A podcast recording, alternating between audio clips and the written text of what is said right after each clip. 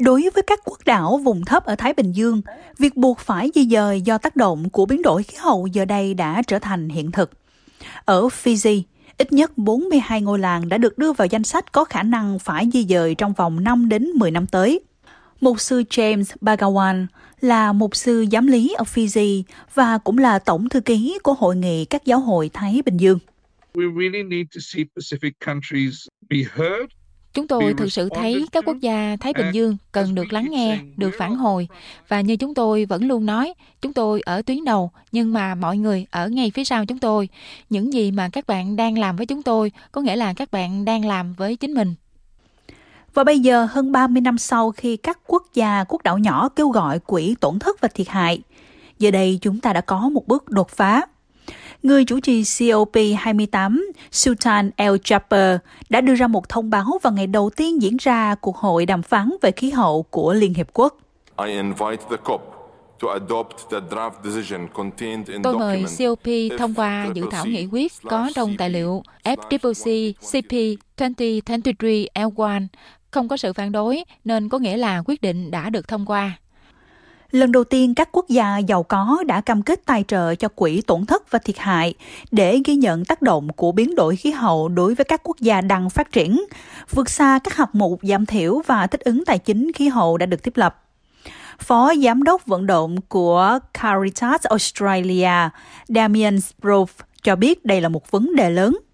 Ông ấy đang ở Dubai tham dự COP28 khi thông báo được đưa ra. Well, look, you've got um, funds for adaptation, bạn có quỹ để thích ứng, ví dụ như ở Thái Bình Dương, chúng tôi có đê biển hoặc là rừng ngập mặn. Nhưng mà khi bạn không thể làm điều đó, khi mà mọi thứ bị xóa sổ hoàn toàn, thì đó là mất mát và thiệt hại. Hay nếu có làm chẳng hạn, khi mà cơn bão Palm ập đến và tàn phá Vanuatu vào khoảng năm 2017, thì một nửa GDP của đất nước đã bị xóa sổ chỉ trong một cơn bão. Khi mà hệ thống viễn thông bị hư hỏng, bạn cần một quỹ tổn thất và thiệt hại để nhanh chóng cung cấp nguồn lực nhằm giải quyết những vấn đề quy mô lớn đó. Bởi vì nếu không có thì sẽ gây ra khủng hoảng khí hậu, sẽ trở thành khủng hoảng xã hội, nó sẽ trở thành khủng hoảng kinh tế, nó sẽ trở thành khủng hoảng sức khỏe. Năm 1992, khái niệm chính về trách nhiệm chung nhưng khác biệt đã được các quốc gia tán thành như một phần của Hiệp ước Môi trường Quốc tế, Công ước khung của Liên Hiệp Quốc về biến đổi khí hậu – hiệp ước chính của thỏa thuận Paris 2015. Ý tưởng này thừa nhận rằng các nước đang phát triển, giống như các quốc đảo nhỏ, đang phải gánh chịu những tác động của biến đổi khí hậu như mực nước biển dâng cao, mặc dù họ đã thải ra rất ít lượng khí thải trên toàn cầu. Nhưng việc xác định thông tin chính xác của sự tổn thất và thiệt hại là một thách thức. Mặc dù ý tưởng này đã được thông qua tại các cuộc đàm phán về khí hậu của Liên Hiệp Quốc tại Ai Cập năm ngoái, nhưng người ta quyết định rằng sẽ dành 12 tháng tới để tìm hiểu các chi tiết, bao gồm cơ cấu và khuôn khổ hoạt động của quỹ. Là người tham dự nhiều COP, bao gồm cả hội nghị mới nhất ở Dubai, ông Bagawan nói rằng thật đáng mừng khi thấy ý tưởng về một quỹ tổn thất và thiệt hại cuối cùng đã được thực hiện sau 30 năm trôi qua. Thật là đáng mừng nhưng cũng đáng thất vọng vì chúng ta đã mất quá nhiều thời gian. My response was uh, unfortunately double-edged. At once, Thật không may là phản hồi của tôi mang tính hai mặt. Tại một thời điểm thì tôi rất là vui khi thấy rằng cuối cùng thì chúng tôi cũng có quỹ tổn thất và thiệt hại để vận hành. Mặt khác thì thật là đáng thất vọng khi phải mất nhiều thời gian như vậy. Chúng tôi đang thấy đây là một khoản nhỏ xét về mặt các cam kết và tất nhiên là có một nhận xét từ một trong những đồng nghiệp của tôi nói rằng ai đó nên mang theo điện thoại có PayPal đến từng quốc gia khi mà họ thực hiện cam kết. Họ sẽ cần phải thanh toán ngay lập tức, như chúng ta thấy với quỹ khí hậu xanh, với nguồn tài trợ thích ứng. Có rất nhiều cam kết được đưa ra, nhưng lại có rất ít tiền được đưa vào quỹ. Trong một số trường hợp thì nên đưa ra vấn đề hay là chỉ im lặng và tôi không thích sử dụng ngôn từ mạnh mẽ để chỉ trích, nhưng đó là tình huống mà chúng ta đang phải đối mặt. Úc là thành viên của Ủy ban chuyển tiếp có nhiệm vụ đưa ra các khuyến nghị về tổ chức cho quỹ tổn thất và thiệt hại được thông qua tại COP28. Quỹ hiện có khoảng 700 triệu đô la Mỹ, tức là khoảng 1 tỷ đô la Úc, từ các quốc gia bao gồm các tiểu vương quốc Ả Rập Thống Nhất, Đức, Ý và Pháp. Úc chưa cam kết bất kỳ khoản tiền nào cho quỹ này, mặc dù đã công khai công bố tài trợ cho các quỹ khác, bao gồm 50 triệu đô la Úc Kim cho khí hậu xanh và 100 triệu đô la cho các cơ sở phục hồi Thái Bình Dương. Tiến sĩ Spruce cho rằng điều đó cần phải thay đổi. Chúng tôi đang nói ít nhất là 100 triệu đô la vào quỹ tổn thất và thiệt hại. Úc cho biết là họ muốn đóng vai trò dẫn đầu về quỹ mất mát và thiệt hại, đặc biệt là đối với các nước láng giềng Thái Bình Dương. Và Úc đã đảm nhận vai trò trong Ủy ban chuyển tiếp để giúp thành lập quỹ. Nhưng hiện tại thì mặc dù Liên Âu, Mỹ, Anh, Pháp, Ý và các tiểu vương quốc Ả Rập Thống Nhất đều đã đóng góp vào quỹ, nhưng Úc lại không đóng góp gì cả. Vì vậy, Úc cần phải đẩy mạnh hành động của mình về điều đó.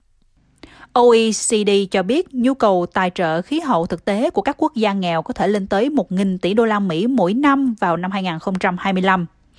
Julie Annie Rachel là thành viên của Quỹ Thiệt hại và Tổn thất Kinh tế, một mạng lưới quốc tế gồm 200 thành viên, bao gồm các nhà nghiên cứu, nghệ sĩ và những tiếng nói xã hội dân sự khác. Bà cho biết số tiền cam kết cho quỹ tổn thất và thiệt hại cho đến nay chỉ chiếm chưa đến 0,2% số tiền cần thiết. So that 400 billion is what's needed every year and the commitments vì vậy, 400 tỷ Mỹ Kim là số tiền cần thiết hàng năm và cam kết trích quỹ tổn thất thiệt hại là 700 triệu Mỹ Kim. Bây giờ thì Úc đã không cam kết.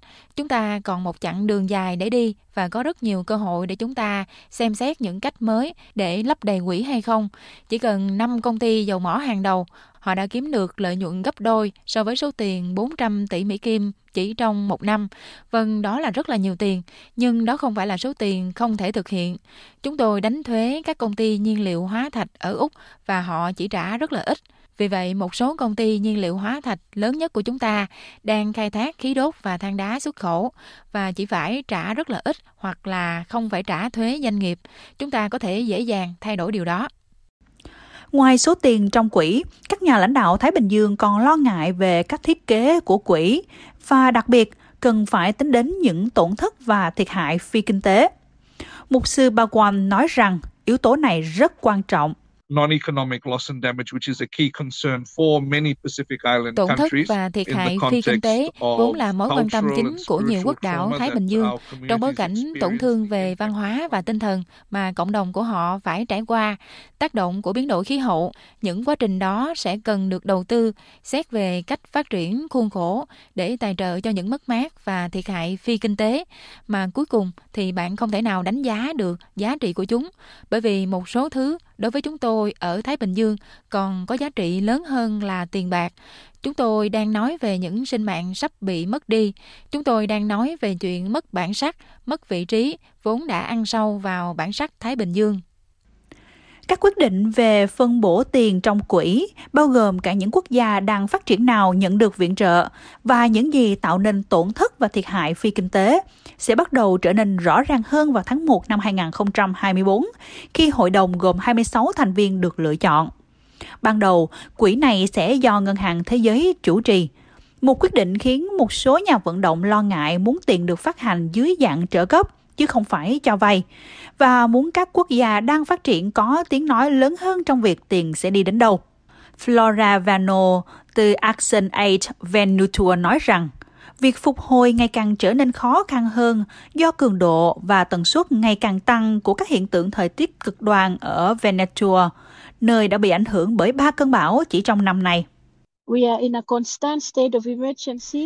Chúng tôi liên tục ở trong tình trạng khẩn cấp kể từ tháng 3 cho đến nay, cả một năm trong tình trạng khẩn cấp. Thảm họa của chúng tôi ở Vanuatu, chúng tôi hiện đang phải đối mặt với 7 đến 8 thảm họa chỉ trong vòng một tháng. Và đó là động đất, mưa tro cho đến mực nước biển dâng lên, hạn hán, lốc xoáy. Bạn kể ra mọi thảm họa mà bạn có thể gặp phải thì chúng tôi đều gặp phải ở Vanuatu. Còn ai sẽ lắng nghe chúng tôi? Chúng tôi có thể yêu cầu hỗ trợ và giúp đỡ từ đâu khác. Bà cho biết điều quan trọng với quỹ mới là tiền sẽ nhanh chóng đến với những người cần nó. Bà Vano đã đi nửa vòng trái đất, 13.000 km để gửi thông điệp trực tiếp tới các nhà lãnh đạo thế giới tại COP28, bao gồm cả nước xuất khẩu nhiên liệu hóa thạch lớn ở Australia. Bà nói rằng Úc nên hành động mạnh mẽ hơn để chấm dứt mối quan hệ với nhiên liệu hóa thạch và đóng góp vào quỹ tổn thất và thiệt hại. Đặc biệt, nếu nước này muốn đấu thầu thành công để đồng tổ chức COP trong tương lai cùng với các quốc đảo Thái Bình Dương. Our future is Tương lai của chúng ta đang được quyết định ngay bây giờ tại COP28 và chúng ta cần có một lộ trình rõ ràng để thấy rằng các thế hệ tương lai của họ có thể trở thành một phần của xã hội.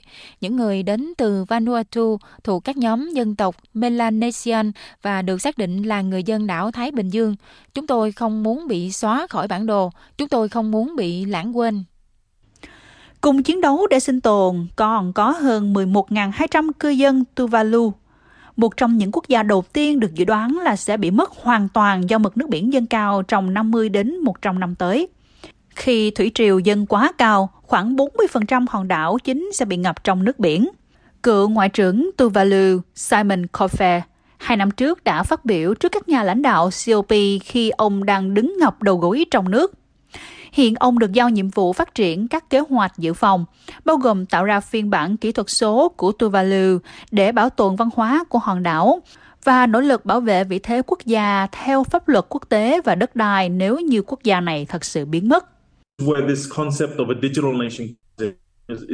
Khái niệm về một quốc gia kỹ thuật số đó là chúng ta đang tạo ra quyền tài phán trực tuyến uh, về căn bản đại diện cho mọi thứ thuộc về Tuvalu và một phần trong đó là xem xét metaverse và cách mà chúng ta có thể sử dụng những nền tảng đó để nắm bắt văn hóa của chúng ta, ghi lại lịch sử của chúng ta. Chúng ta vẫn đang ở giai đoạn đầu, chúng ta đã ghi lại một số bài hát, một số câu chuyện và một số sơ đồ tại địa phương của mình. Triết lý của ông là hy vọng điều tốt nhất, nhưng cũng chuẩn bị cho những điều tồi tệ nhất. Ông nói rằng việc tái định cư, bao gồm cả việc Australia đề nghị tiếp đón 280 người Tuvalu hàng năm theo thị thực đặc biệt trong một hiệp ước song phương, sẽ là lựa chọn cuối cùng.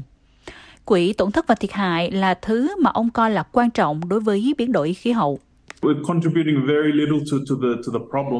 Chúng ta đang đóng góp rất ít vào vấn đề này. Uh, Tuy nhiên, chúng ta đang phải đối mặt với toàn bộ gánh nặng của tác động về biến đổi khí hậu.